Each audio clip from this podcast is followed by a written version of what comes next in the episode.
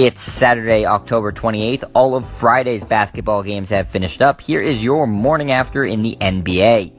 The Rockets get a road victory in Charlotte over the Hornets 109-93. James Harden cooks up a triple-double in the win, going for 27 points, 10 rebounds, and 11 assists. Dwight Howard goes for 19 points and 16 boards in the Hornets' loss. San Antonio loses their first game of the year, getting blown out by Orlando 114 to 87. Evan Fournier led the way for the Magic with a game high 25 points. Lamarcus Aldridge ended his night with a 24 point, 11 rebound double double in the losing effort. Denver gets past Atlanta 105 to 100. Nikola Jokic has his best game of the year, scoring 18 and hauling in 15 rebounds for the Nuggets. The Knicks win their first game of the season, defeating the intercity rival Nets 107 to 86. Kristaps Porzingis helped carry his team to victory, dropping 30 points and adding 9 rebounds and 3 block shots to his total on the night.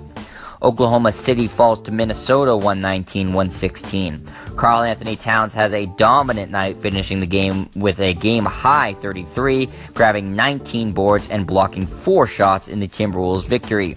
The Thunder had 4 starters score 20 or more points in the loss, with Russell Westbrook putting up a team high 27, dishing out 9 assists and hauling in 8 rebounds.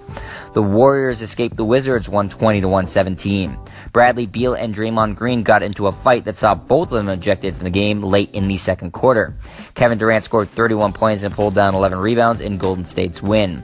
John Wall finished with 20 points and 14 assists in the losing effort. Friday's final game had the Raptors clawing out a win over the Lakers 101 to 92. Kyle Lowry goes for an 11 point, 10 rebound, 12 assist triple double for Toronto in their win. That's the buzzer for this edition of the morning after in the NBA. I'm Jet Stryer, and this is your home for the best quick hitting sports news only on Anchor.